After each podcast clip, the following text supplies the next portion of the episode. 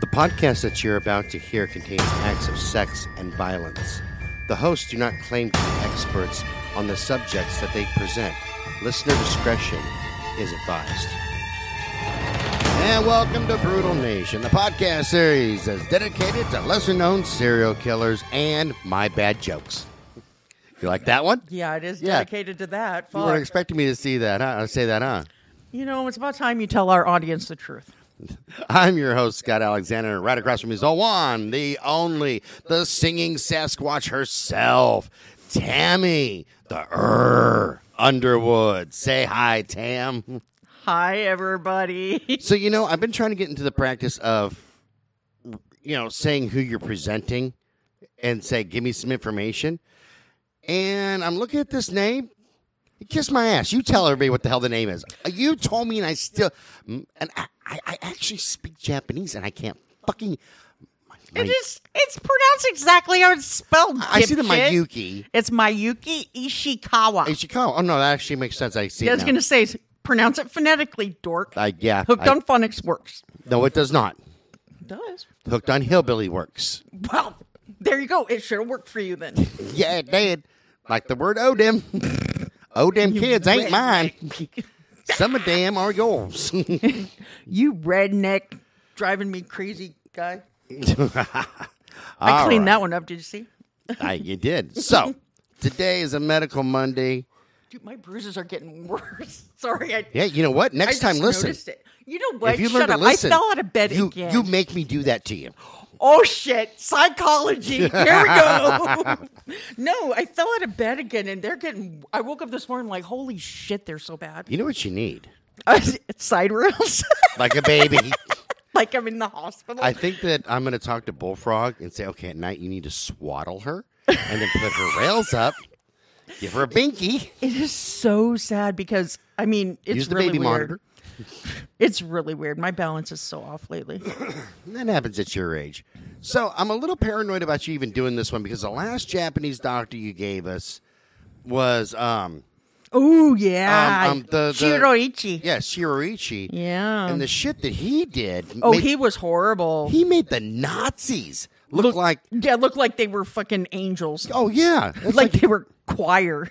Yeah, you start yeah. looking between the Nazis are the worst. And you, hear about uh, Shiroichi, and you go, "Hey, you know what? Auschwitz actually sounds like a vacation kind of yeah. compared to what I mean, Shiro was doing." yeah, because what Joseph Mengele did was unbelievable. It was unspeakable horrors to people, innocent people who did nothing but be born into a certain, you know, ethnicity. right? And but Shiro didn't give a shit about who he targeted. Yeah, it didn't matter. If He you were- targeted his own damn people. yeah, yeah. It's just Nobody was safe. man. I tell you, like I said, man, he makes he makes the Nazis look like they were just good law abiding, like we love everybody type of people. Oh, yeah. fuck. Yeah. So I'm a little paranoid. So why don't you? Well, this lady operated post World War II. oh, So right after Ichi. Oh, great. Did she follow in his footsteps? Am I going to be traumatized? Nah, you might be traumatized, but she didn't follow in his footsteps. Oh, okay. Beautiful. I'll tell you in this first sentence who she resembles. In episode 46, we discuss the horrific acts of Amelia Dyer, a baby oh, farmer from Great Britain who profited from the deaths of children. And her case was one of several during the Victorian era that brought light to the need for light to the need to regulate a system designed to offer aid to struggling parents. Um, stricter guidelines were put in place after Amelia's case in an effort to raise awareness and develop a system of accountability, um, which is where our foster systems now come from. Um, I would have thought, but that by the 20th century, wouldn't wouldn't come across a case that would prove to be equally tragic yet more heartbreaking. However, I this is exactly what I found while researching Mayuki Ishikawa and the secrets others helped to cover up.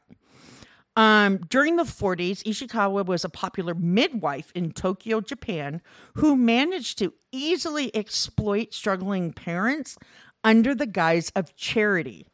Um, when the truth was revealed, the world was astonished by what the media was reporting, and Japan would discover the harsh reality that approximately at least 103 babies suffered from neglect at the hands of the demon midwife.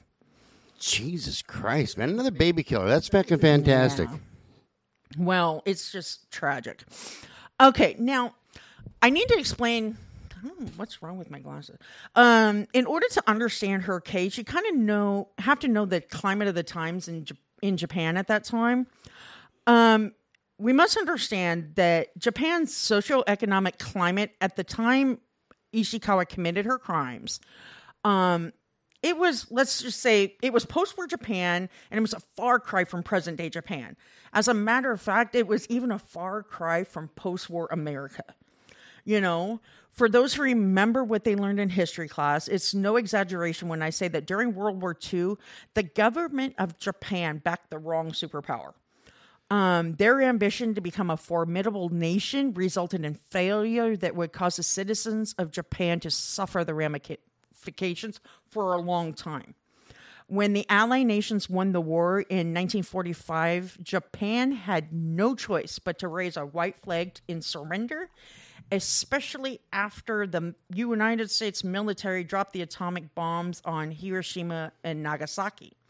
The entire nation felt the devastating results, and the mass casualties of the war helped propel Japan into an economic failure that had profound effects on every citizen of the nation.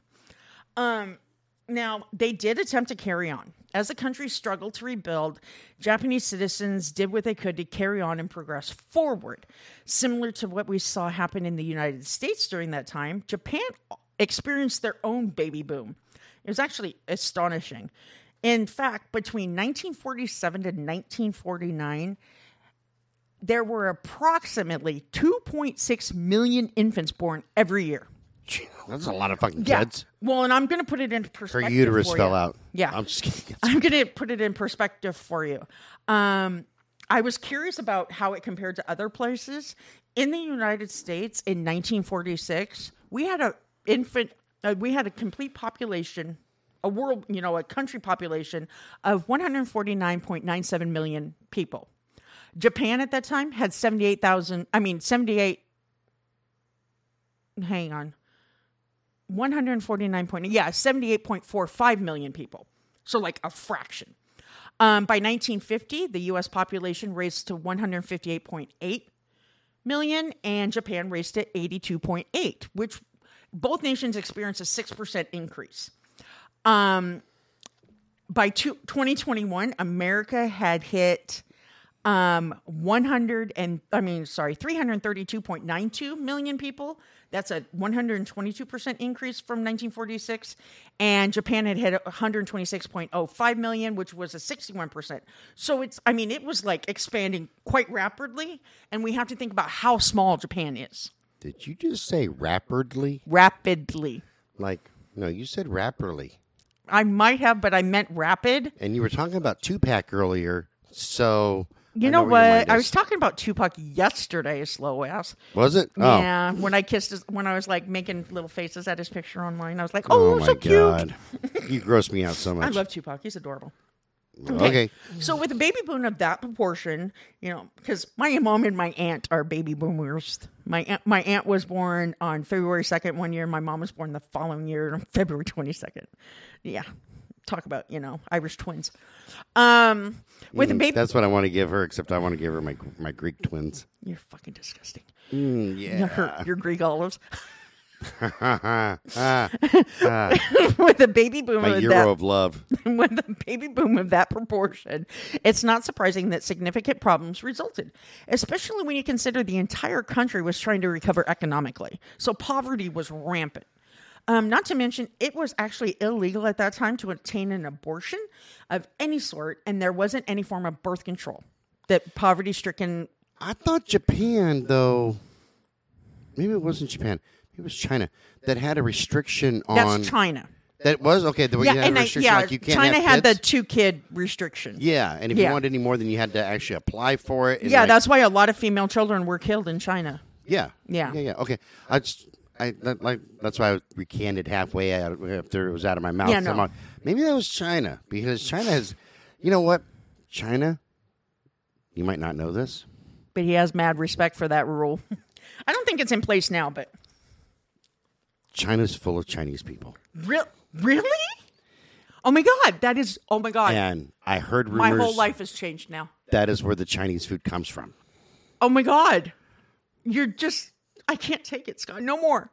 I know. My life. I can't. I don't even know what my whole life has been about this whole time. Devastating news. It is. It I'm, is. I'm such a fucking asshole. You God are. damn. You are. Oh my God. Here he is talking about Chinese people and their food. I cannot believe that China is full of Chinese people, and He's that's where we get smart- Chinese food. He makes smart ass comments all the damn time. I, I can't take it anymore. You wonder why I'm stressed out all the time? Jesus Christ. Think about what's coming out You wonder why I lay in bed at night in the fetal position and suck my thumb and rock back and forth. That's a fetish. That's what the no, hell that is cold. That's a I fetish. can't cope with this anymore. No. No, that's a fetish. You're like, change my diapers, and everybody's like, "Mm, no, we're not paying extra for No, that. I don't sleep in a big crib. Anyways, You need to. You're rolling out of fucking bed. like for real, you I literally swaddled. like reached down and grab my phone. Next thing I know, I'm on the fucking floor. Who the fuck? it's like my floor came up to meet me. Who the fuck falls out of their bed just by reaching for their phone? Like I, re- I, Apparently, me. I reach for my phone that's on my nightstand, And I was sober. And I have never fallen out of my bed. Hey, there's Okay, my phone if your right phone there. was falling on the floor and you bent down, and I don't know, my floor met me. It was traffic. I don't even know how it really happened. I gotta set up cameras in your house. I gotta see how the fuck this shit's happening. Like for real.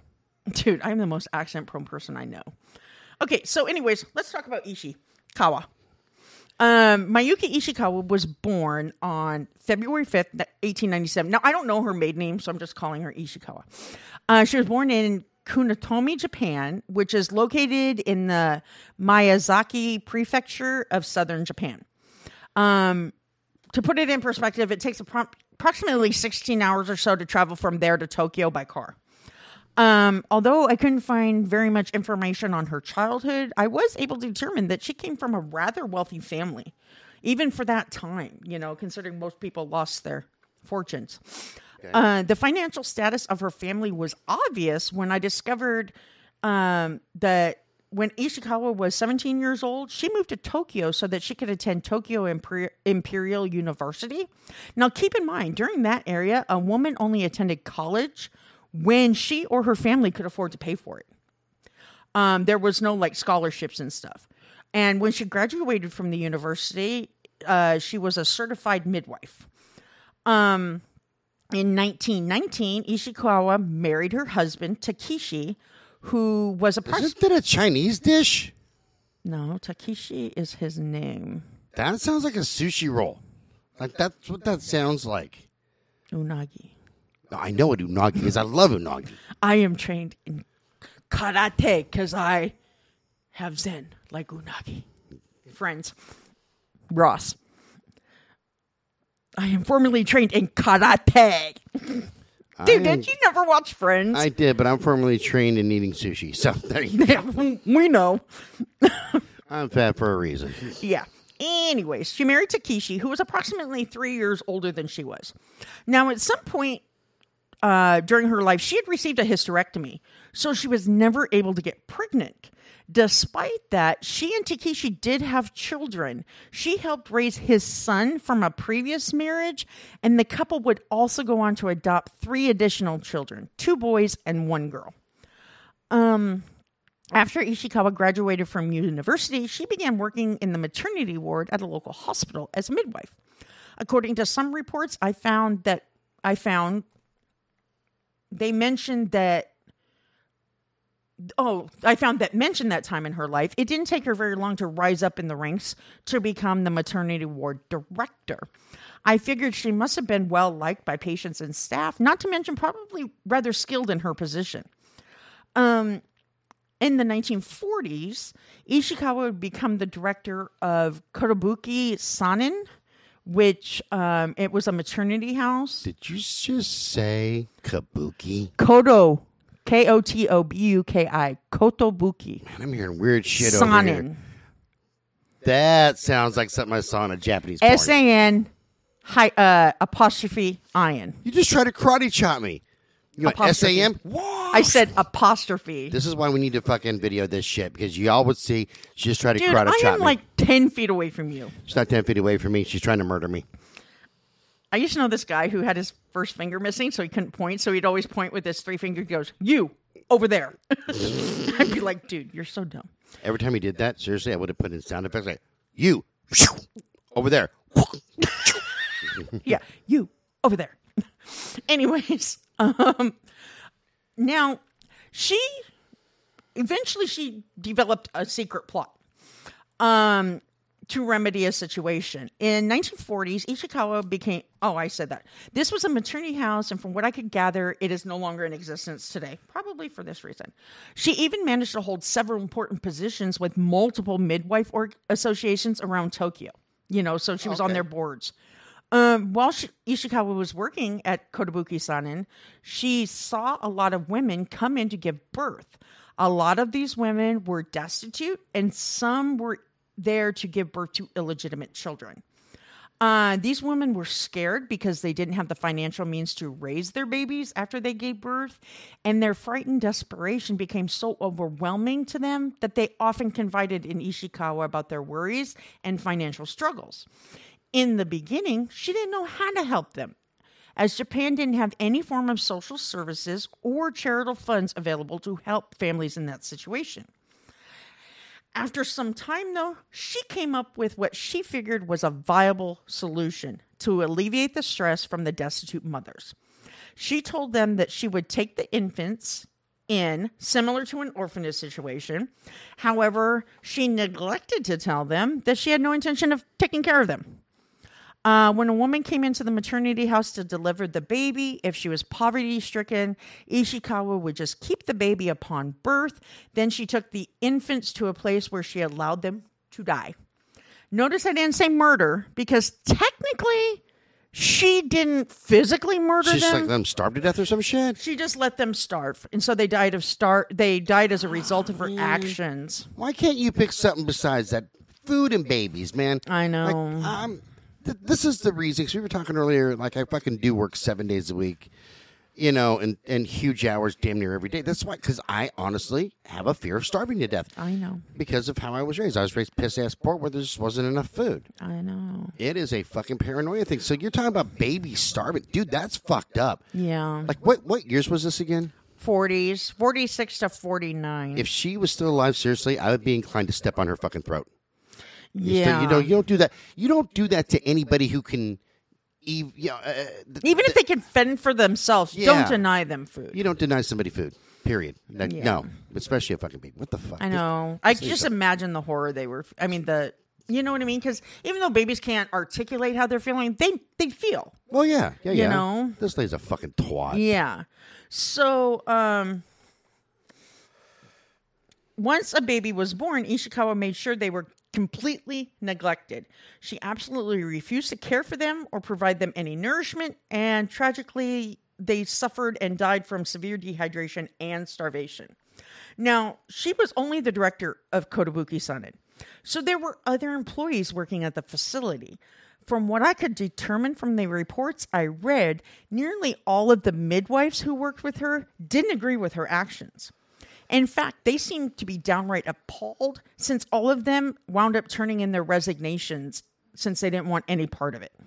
Yeah, no shit. However, they never went to the authorities to report it. see, step on their throats too.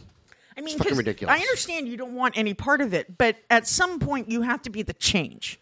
Exactly. You It know? should have been going, "Ho, Mr. Policeman," and then there's subtitles underneath them. And their lips keep moving. Yeah, and their lips keep moving, Mm-hmm. you know, and it's like you know, two seconds after they, they it stopped, that you still hear them, you know, talking. Mm-hmm. It's a, oh, she a starving baby. They all die. You know what? I just keep thinking of Bruce Lee movies every time you do that. Yeah, that's that's what Yeah. I see them doing because to me, like when you go to Japan, which I've I've been a few times, I really because Do you have a hard time? I have a hard time because I expect subtitles to appear up underneath everybody who's talking in Japan. You're so crazy. I've been to Korea twice, and They should have subtitles too. well, and the the thing is, is when I went to Korea, I was pretty fluent in Korean because I was raised in a Korean family, so it was different. But at the same time, it's like I would sometimes look at people and go, "Huh." Huh? But um, and it doesn't help when my Korean relatives would laugh at me every time I'd say a Korean word because they thought it was funnier and shit to say a Korean word in my accent. I guess. Actually, one of the funniest things, then we'll get back on track, was uh, when I was married to Maritza, we had a friend named Sandy. and we were trying to teach her Spanish. Oh, is this the lady you were telling me about the hillbilly? Yeah, and even counting, we would I would chuckle because, all right, I can say that uno, dos, tres, qu- quadriplegic, no, quattro, quattro. Cuatro. She couldn't roll her R's or anything. It was I fucking, can't either. It was amazing. It was hilarious. Yeah, I cannot roll my R's. We're shit. I just don't. Never mind. I'm not going to say what I was going to say. Um, let's see. Despite Ishikawa's high turnover rate with her midwife staff, there had to have been other employees that knew what was going on. Um, employees that not only aided in her operation, but also managed to keep it a secret for several years. After all, it would be virtually impossible for a woman to harbor and neglect a minimum of 103 infants without help from somebody.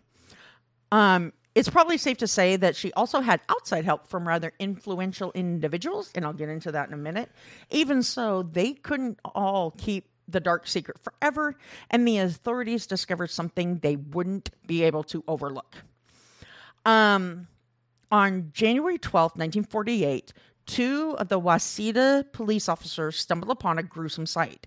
They somehow managed to accidentally come across the decomposing remains of five infants Ishikawa had neglected and starved to death. The reports I found weren't clear about how the discovery was made, but from the bits of information I did find, I believe they may have made the discovery in or around the maternity house itself. You know? Um so, when the officers found the remains, they quickly transferred the corpses to the medical examiner, and after the autopsies were complete, it was determined that none of the infants had died as a result of delivery complications or disease. The authorities determined that all of the infants had been purposefully neglected as they had died from malnourishment. So on January 15th, 1948, Ishikawa and her husband were taken into custody. Um, after Ishikawa and Takeshi were arrested, the authorities launched an investigation. It didn't take them long to determine that most of the destitute mothers had chosen to desert their newborns. Now, several even apparently paid Ishikawa to take care of the babies for them. It seems as if the midwife and her devoted husband managed to procure hefty fees from some of the parents, especially when they pointed out that the fee was relatively small in comparison to raising the child themselves. Um, I don't know why I put that there. Anyways, the reports I found didn't make it clear as to whether or not the parents were even aware that Ishikawa intended for their babies to die.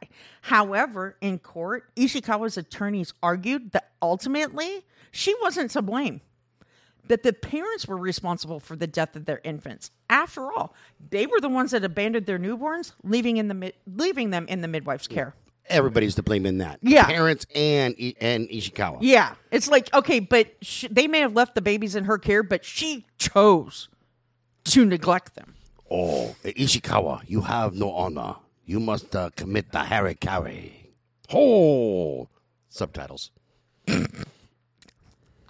Sorry, as my That's why we should record this. That way, there people can see me doing things like, "Oh, with my Ishikawa, with my lips still moving. you have no honor." Then she might go, you have brought shame to your family. "You have brought shame to your family." You are dead to me. yeah, I said good day. No, and then they can go see my hand raised and go subtitles. That would be funny if we actually put some. According to Ishikawa's testimony, on some occasions, the desperate mothers requested that she actually kill their child so they didn't have to do it themselves. Um, since the only option they had to prevent getting pregnant was abstinence, and terminating the terminating the pregnancy had severe consequences, they didn't feel they had any other alternative. Uh, they had to accept the midwife's solution to their problem, which meant they had to pay her the fee she requested. Now, the authorities were also able to determine that Dr. Shiro Nakayama, who worked at Kotobuki Sanin, was also involved in this plot. He aided Ishikawa and her husband when he provided them with falsified death certificates. Do you need a Kleenex? I do. Where the fuck's my Kleenex, man? I You took them back over there. Oh. some stuff going on. I know. I noticed you'd like having a little issue. Uh, It's fucking dry up there, and I'm trying to get everything. Oh, I out. know. I hate it. That's this time of year. one minute it's wet, the next minute it's dry. It's it's kind of Mm. The like- colder it gets, the drier my nose gets inside. yeah, and I, I do sinus rinses and shit, but Yeah. So when the babies died, he had to complete the documentation, and on that documentation, he in- indicated they they had all died from natural causes. Um, I'm at a the flower. At the trial, Ishi, uh, testified that he and Ishikawa paid the doctor a fee of 1,000 yen per infant. He also stated they even provided uh, Dr. Nakayama with many other, quote, gifts in exchange for his services. Oh, hang on. I hate it when I find a mistake on here when I'm presenting.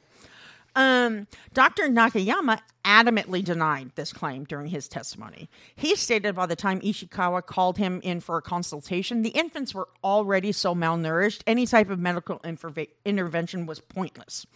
Um, he also said that he was never offered, nor did he accept any fees for the total of 39 death certificates he signed for them. Um, even if Dr. Nakayama wasn't compensated, I find it hard to believe that he didn't realize there was a rise in the infant mortality rate at that maternity house. I will say that I found some information that indicated the Shinjuku ward office, which is the local government authorities. Did you know that? I did not know that. Hold on, subtitle. They were more than aware of what was going on. Of course I mean, because if you have, I mean, because they're saying at least 103 babies died. If he signed 39 death certificates while he was there in a three year period, that's a lot of fucking kids. yeah, you're gonna kind of fucking know. Yeah. you know that's not- 39 kids in three years is ridiculous. No, I agree. That's 13 kids a year. yeah, and they have subtitles too. Can't deny them. What is that? Wah. exactly. You hear the cry, and the lips move for like two seconds. You're like, And then it's subtitled. And it's- yeah, subtitle says, "Wow." Then, but if they would have grown up, they would have gone from "wah" to "wah." Nunchucks. You know, side note here. side note. Um, when Japan occupied Korea, South Korea, Uh huh. um, they prohibited the Korean citizens to practice any form of defense. Right? They were not allowed to like have an army, navy. They had no defensive mechanisms. Okay, they were just meant to cower and you know. Um, however, the Koreans were smart enough to be like, you know what, we can do hand to hand combat if necessary. So they came up with Taekwondo, which means the art of hand and foot. And that's why the forms that they do look like dances because the Japanese thought they were dancing. Whenever I see them, I feel like dancing. Gonna dance the night away. My son was really good at Taekwondo. He was a international gold medalist before he was five years old. So. I am really good at eating Chinese food and sushi And Korean food. and Korean food. I and- love Korean food because it's not as greasy or th- heavy. oh, and American food and German food. Okay, and why don't you just say food from all seven Yeah, fucking th- continents? I am good at just eating. That's what I'm good at. I am a professional eater. and I don't even need subtitles for that shit because if it was just subtitles, nom nom nom nom. that's exactly what it'd be. The num num num num num on all my subtitles, and then they'd be like, "Oh, uh, you want a more sake?" I'm up. yeah, fuck yes, I do. Why I did like you even ask? But I like soju more, which has a uh, higher alcohol content. I have never sold a Jew in my life. soju, S O G J U. It's a Korean rice wine, Oh, and it has a higher alcohol content than sake. We're gonna have to get some of that here and Oh get my God, it's plowed on it. delicious. It's gotta be way better than Four Loco. Oh, way better. If, it's really good if you get the flavored ones. Of course, yeah. you know, like kind of like licking a skunk's butthole would I think would be better Four than Four Loco, Loco. dude. We weren't even done with our fir- that first can before I was like, I think I'm toasted. I'm like, I'm gonna die. That's what I'm gonna do. this this is like First, it tastes like shit, and then it's fucking. Oh my god, then you start fucking blind, getting get blind and shit. hungover like Mad Dog. Yeah, and that was after one can that we split. Uh, yeah, we split all three cans, and after I was done with my small glass, I thought I was gonna die. Yeah, it was gross. Yeah. Anywho, I wanted to pass out on your couch. tell me more about this Okay. subtitle woman. Anyways, so the Shinjuku ward office, um, not only did they seem to be aware, they also systematically turned a blind eye to the situation. They just let it happen. Um, according to some of the reports, there were rumors the Japanese government was very much aware of the problems regarding an increase in unwanted pregnancies, and they were also very much aware of the increased number of infants that were dying during that time. However, they themselves didn't have an alternative, nor did they want to take the time to come up with one. Um, as law enforcement officials were investigating Ishikawa and her husband, they discovered that a local mortician had well over 400 infant corpses at his residence that had come from that maternity house. Holy shit. Then they found out a little later that there were approximately 30 more infant dead infants at a local temple. So, by the end of the investigation, authorities determined by the number of remains they found and the time span in which the deaths took place, they would never know exactly how many victims Ishikawa was responsible for. Even so, it has been well established that she murdered a minimum um, of, of 103 infants. However, many believe that number is much higher, which I will give you the total a little later.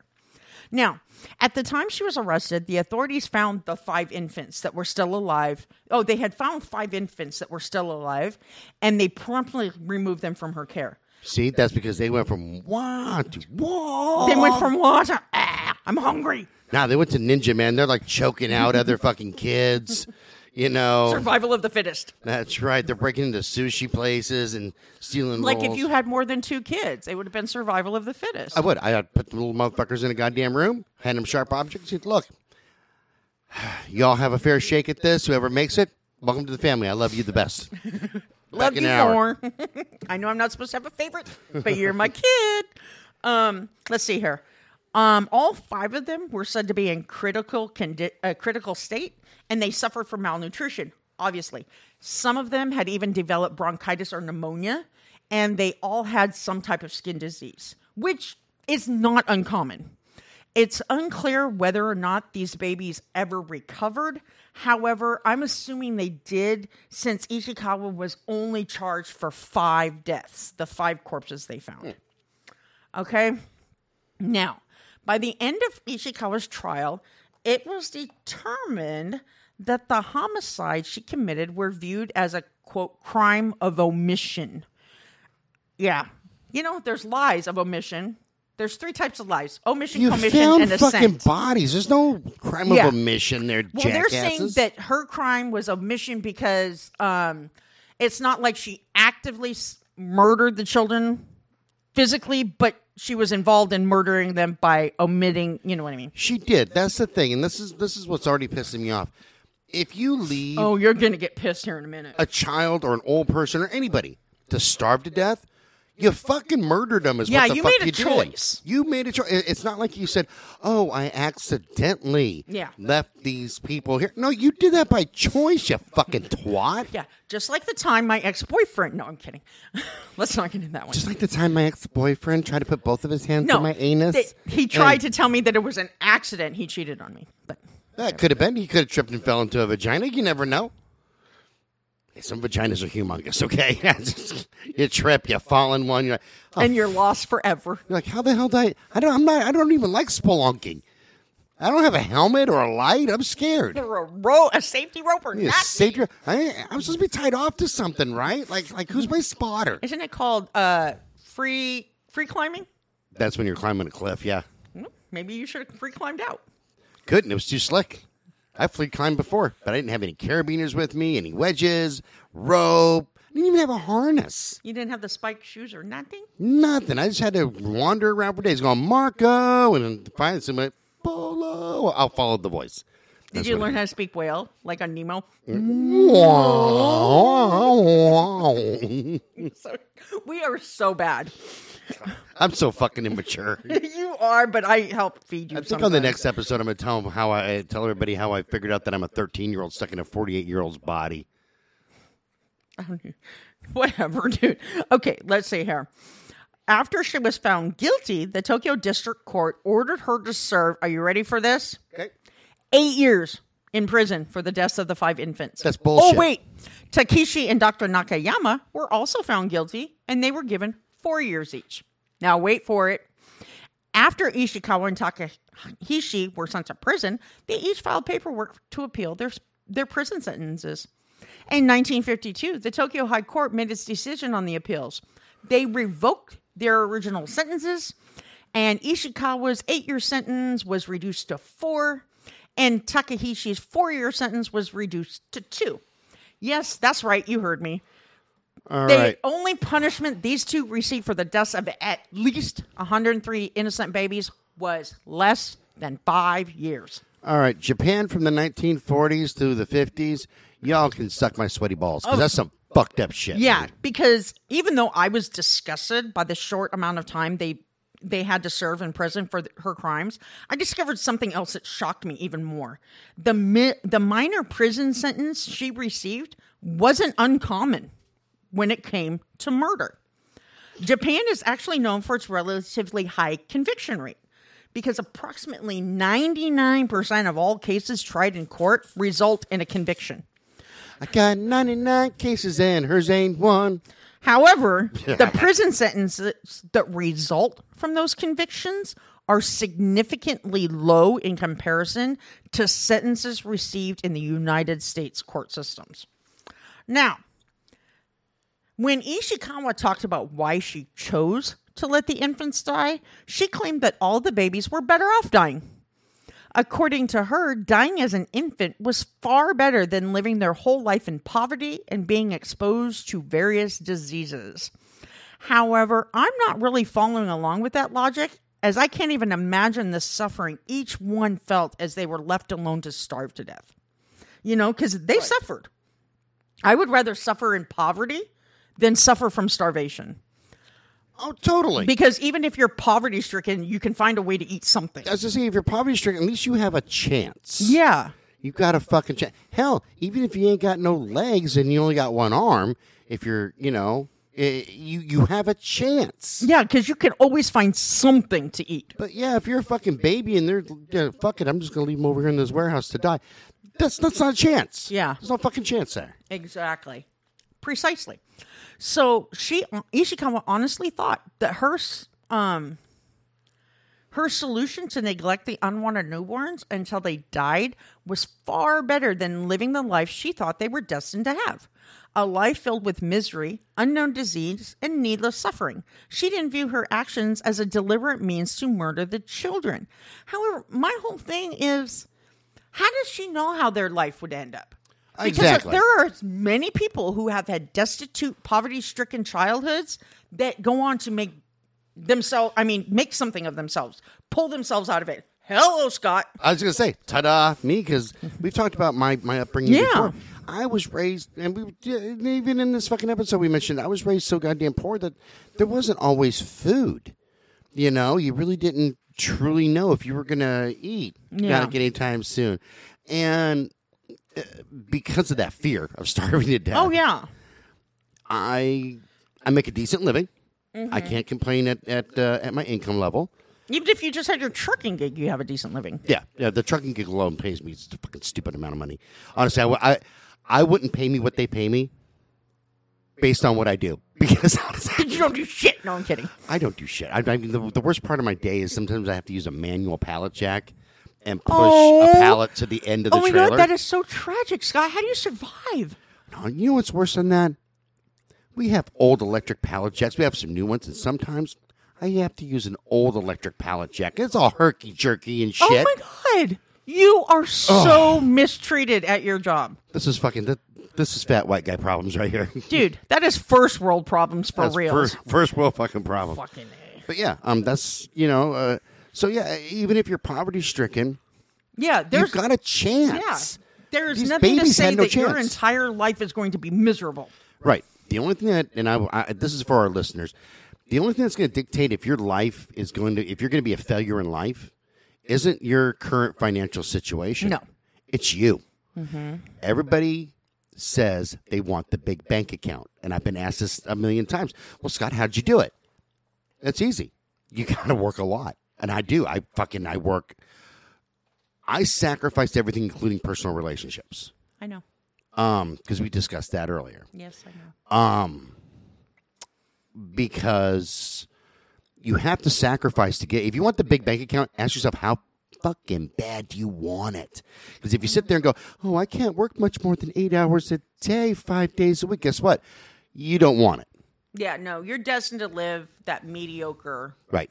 I mean, no, and I mean, because I understand it, but I mean, like you and I said, though, that at some point, you got to realize that if I take an hour here, it's not going to be the end of the world.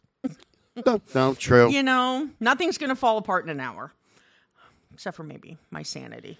Uh, mine already did. I just, which I have to do honestly because I got, I've been in such that loop of just working and working and working. I need to kind of adjust myself to take a little bit of fucking time. I know. I'm losing my fucking mind is what I'm doing, folks. I know. I tried to get you to go to a comedy show with me, but no, you don't want to go. I'll get my son to go. They're gonna want me to wear a mask and they won't even let me whip my dick out. That's okay. I'll get my son to go with me. He likes to spend time with me most and of the time. And he's adorable. He is adorable. No, I like yours and he's pretty cool. Anyway, go He ahead. is. Wait till you meet him. He, I mean, I don't know. He he really wants to meet you. He thinks you're cool. Because I am. disgusting. Duh. Because he said it was that one episode we did with um, what was his name? Franklin, the white supremacist. Oh yeah. You know, when you did that episode, you said something, and I made a smart comment, and all of a sudden it was silent, and you go, "Hear that silence? Yeah, because you're not funny." And my son cracked up at that. I'm like, "That is not nice," because he was like, "Mom, you deserved it." You hear the shit that we fling back and forth on this show, and honestly, uh, Squatch and I are really super good friends. We give each other shit. We constantly. do. He's my work husband. I just, uh, you know. Yeah, and, and we rely on each other out off the show too. Oh, yeah. I mean, Yeah, there's, yeah, there's yeah. a lot of stuff that we kind of Totally. I mean, you're somebody I can like confide in, and I know it won't go anywhere. because I have a serious side sometimes. Well, not often. Well, even when we were ha- trying, I was trying to have a serious conversation with you to vent something and just like process it. You couldn't be serious That's I like making. I like people. I like making making people laugh and smile. because I was like, you can't even take this seriously for a minute. I want to make everybody in the world happy. I know you do. Okay, so Makes me uncomfortable when people are upset too. tell me more about this this broad because already, seriously, I love the Japanese culture.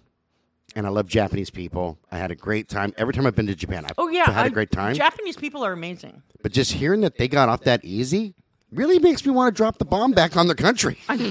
or on her. yeah, I would do that too. Like, Um, yeah. attach them to one. So it makes me wonder what state of mind um, she was in if she truly believed this was a viable solution to the nation's problem regarding an unwanted pregnancy. However, I'm inclined to think Ishikawa was in denial when she made her statements. When I found out that she required a fee for her services, it was clear she was motivated by money and not by any sort of compassion to end any sort of suffering. You know? So um, Ishikawa's case did change policies all over Japan, though.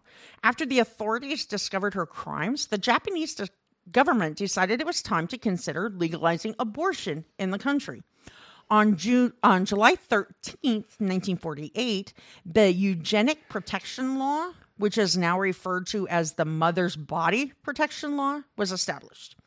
At the same time, the government also established a nationwide examination system for the midwives to hold them accountable. On June 24th, 1949, the Japanese legislature legalized the eugenic protection law. And as the law was written at the time, from that point forward, a woman could seek out an abortion if it was necessary for economic reasons. Close your eyes. It's fucking stupid. Yeah. Guys, whether you're rich or poor, kids aren't cheap. No. There's just it's just and a for people of it. who say, "Oh, I want to get established before I have a child," or "I'll have a child when the time's right," time is never right. Never. there's two kinds of kids, and I've, I realized this. There's ones that were raised like you and I, piss ass poor. Then there's fat, the fat rich white kid problem children, like my like my son And mine. And yours, yeah, because they they don't understand. So Yeah. Well, unfortunately, I sheltered my child from all the shit I went through, and it kind it didn't really backfire, but it kind of you know. Right, right, right. So yeah, yeah, no, no matter what you make, you can raise your kids. It's just different expectations, and it, it doesn't get easier. It doesn't matter if you make, hmm. I don't know, ten dollars an hour, or if you make ten million dollars a second. Yeah. it doesn't get easier. Yeah. No, it doesn't. Okay, so through my re- research, I discovered that Ishikawa's practices actually weren't all that uncommon for Japan at the time. Um, I'd even venture to say that it also happened in other countries as well, as things were just drastically different than they are today. For example, in 1930, the citizens of Itabashi, a relatively small neighborhood in metropolitan Tokyo, were accused of killing approximately 41 of the area's foster children. Children that nobody in the little community could afford to take care of any longer.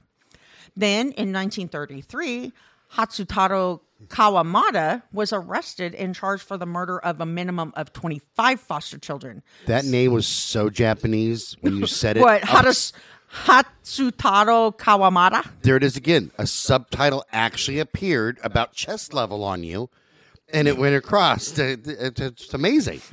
Well, and it's really weird because a lot of Asian words are pronounced phonetically.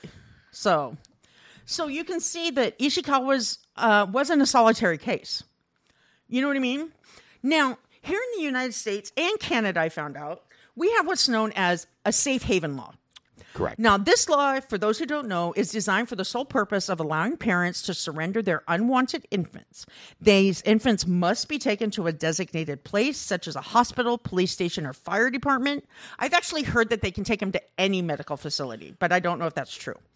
I, I um, think that is true. Actually, I think it's Yeah. Maybe it's just a hospital. Fuck. I I I did. I, I that, that was in one of the episodes that I did.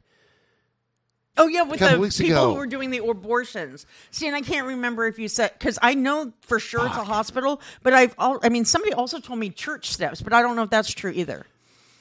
I didn't really look it up. I looked at the damn law, and for the life of me, I can't remember what it said. I can't even remember what you had for breakfast. Uh, Look, I'm always gonna remember you, Melvin. Okay. Always. Wow, a dude's name. That's even worse than me going to get gas and somebody coming up to me saying, "What can I do you for, sir?" Sir, you need to calm down. Okay. We have a show to do. Now get on with it, Mister. Even after my hair grew back out, it was like, "Sir," and I'm like, "Do I look like a fucking man?" Though, Actually, Shut up. Didn't Do wanna I point look that like a man? Anyways, um, by doing this, the child receives any necessary care while it awaits adoption, and the parents don't face any criminal charges. Um, when I tried to find out if there was such a program in Japan, I wasn't able to find much information. However, I did discover one place with something similar. In 2007, Kumamoto Hospital established a baby hatch. This program was designed to allow parents to drop their babies off anonymously without fearing prosecution. and without the need of a catapult. Over nine years from 2007, when it was implemented, through March of 2016, the baby hatch at Kumamoto took in 125 infants in total. From what I could determine through my research, this is the only safe haven institute in operation in the entire country of Japan.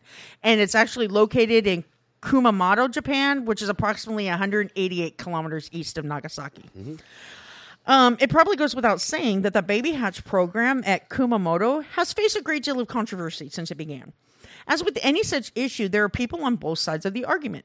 People who advocate for the program feel it's beneficial as it offers desperate, desperate parents a last resort option, an option that will ultimately save an infant's life. However, the people who oppose the program believe it's just another way for irresponsible parents to abandon their children, especially since there are no legal ramifications when a parent drops off their child at the hospital. But they're correct. Yeah. You know, but it's not a bad thing. Yes, they're No. irresponsible parents, and yes, But they're you know, they're choosing to do what's right for that child Right. Well, what's worse, abandoning your baby, guys? You know, going or okay, leaving it in a dumpster. yeah, or leaving it, or, or abandoning it to where it's going to starve to death. Yeah. or suffer. Because you know, What's- before safe haven laws, there were a lot of like teenage peop girls who got pregnant and delivered babies that left them in toilets and dumpsters and garbage cans. Yeah, I mean, because they were scared. but remember, never leave them in a microwave. That's not right at all. Or or my catapult because I need to know the baby before I launch it. Yeah, we need to know the weight so we can adjust the Exactly. schematics. There's math. There's, there's math involved in There this is. shit. There's math. You're so dumb. Okay, let's see here. Now, keep in mind, according to Japanese law, other than this one exception, abandoning an infant is illegal. now this is what's going to piss you off. If a parent is found to have abandoned their child anywhere else in the country, they're arrested and charged in court. I fa- if if they are found guilty, don't forget the 99% conviction rate, the punishment results in a prison sentence of up to 5 years. I found that last bit of information to be one of the most interesting discoveries in my research. After all, if a parent abandons their child outside of the baby hatch, they might wind up spending five years in prison. However, the most prolific serial killer in Japanese history by far, who was responsible for killing at least 103 and maybe as many as 500 infants, was only sentenced to serve four years. Yeah, I was just thinking about the the the, the twat bag and her husband and the doctor Yeah. we're talking about now. They didn't have to serve any fucking. Yeah. it's ridiculous. So apparently, the scales of justice in Japan are as unbalanced as they are here in the United States. congratulations, Japan. Your system's just as fucked. Up. Actually, as I think ours. it's more fucked up than ours is. Oh yeah. Although child molesters get off easier than a lot of other, I mean, people who rob. So what the fuck ever. I keep on saying that that should carry the death Yeah. penalty. That's just me though. Yeah. You know, so I guess in Japan it's better if you kill a child than abandon it, right? No shit. Yeah. ridiculous, man. So I couldn't find any information about what had happened to Ishikawa after she was released. All I could determine was that she served her four years and then she was set free to live out her life in relative obscurity. Too bad she didn't offer that same chance to the innocent baby she felt didn't deserve to live. And, you know, there you have it. Now that you're ignoring me, I'm done, Scott. I'm not ignoring you. Mm-hmm. Duh. Anyways, yeah. So I just found that case interesting because of the whole what's it called? It the um discrepancy, you know, that it's like she killed almost five at least a hundred, if not five hundred babies, and she gets four fucking years. It's fucking ludicrous, man. But that goes back to what I said in this country here is that they say the scales of justice are balanced, and they're not. They're not they're not blind nor are they balanced. It's based on how much money you have in your pocket. Mm-hmm. If you're indigent, or your influence, yeah. If You your know. family knows anybody. yeah, you know, if, if you're indigent, then you're going to get a public defender. You're fucked. Yeah. But if you're affluent, you Oh, got yeah. some cash, Oh yeah, totally. you're going to walk, dude. Mm-hmm. I'm surprised. And this is what surprises me because, I mean, people who get mad, you know, because one of the famous cases, OJ Simpson, and people always say white people are mad because a black person didn't convicted and blah this and blah that. It, that wasn't it at all with me specifically because when it came to Robert Blake, who did the same fucking thing, He walked. and Robert Wagner, who never got charged, yeah. I was just as pissed. Oh, yeah. I'm shocked, shocked the Menendez brothers didn't get away with it.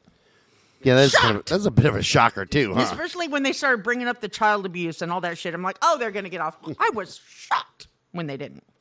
But yeah, Hardcore judge, man. You don't fuck yeah. around. Well, and then, I mean, look at Casey Anthony. Yeah, that's another one. That's another one that fucking pissed me off. Mm-hmm. But I mean, it just it just floors me that there are so many discrepancies in the law that they make doing the worser crime less punishable than the minor crime, and I hate it. No, I agree. All right, so we'll wrap this one up so we can get through another episode. Yeah, because we're late starting today. Very late. I had to go see Michelle the Waxer, and we are cross promoting uh, right now. So, uh, well, I, we'll do an ad for it. Yeah, well, I was gonna say we can we'll put an ad up or whatever too, but um, yeah, she's really awesome. I love her. So if you're in this area, Yeah, if you're in the Portland metro hit us area- up. We'll give you her information. Oh yeah, she's absolutely. Yeah, I wouldn't recommend anybody else right now. I actually enjoy the whole, the whole salon that she's working in now. Yeah, because I haven't been to the new salon, but I've heard you know. Um, Yeah, they've, they've got the because they're, they're they're just opening. yeah. It's not as uppity and and like you know what I mean. It's like I always felt out of place when I went in the other one. Well, yeah. Well, the outside looks very common, which is great, Mm-hmm. and but the inside looks like it's a. It, this is a. I mean, the, everything's brand new. Oh, okay. Absolutely everything, including the room that she's uh, you know ripping out hairs from my junk with, because I call her my my dominatrix. But uh, no, she's she's absolutely fantastic, guys. You know, it's a. Uh, if you want that done, you know, any anything done, well, fucking just hit us up. We'll, I'll, I'll give you her, her info. Yeah, it was so funny because um, when my son and I went to New Orleans and we stayed at uh, one of the Wyndham hotels right along, right close to the French Quarter. When he and I walked in there, my son looked at me, dead serious. He looked at me and he goes, um, "Mom, whatever class this is, we are not in." and so whenever I, when I first walked into Michelle's the other the last salon she was in, I walked in because you're you don't check in with anybody. You just sit down and wait for her to come out and get you. I looked around. And I go, uh, whatever class this is, I do not belong. but no, she's amazing. She's fantastic. All right, this has been Brutal Nation. Remember, you can send us that email at brutalnation at twistedbluellc.com. Check out the website at www.twistedbluellc.com. Check us out on Medium, Crime Beat that's on Medium, and wherever you get your blogs. Keep mentioning to you guys, the blogs are great because you get more information usually, but you, you get a lot of information about dealing with my bullshit because Right, and we're we'll I'll be updating those blogs even more now because we got some help in the office. So I mean, I'm not spread nearly as thin. and a great thank you to the two people that we have, Yes. three people that we have helping us out. It's fucking phenomenal. Yes, our research department is growing, and I love it. uh-huh, we're, we're a growing little thing. I'll I'll be honest, and I'll even tell my researcher this. I was leery because you know we we doing a do everything a job. certain way, but you know what? I was impressed. I was really happy. Our researchers are fucking awesome. Yeah. All right. This show's copyrighted 2022 by Twisted Blue LLC.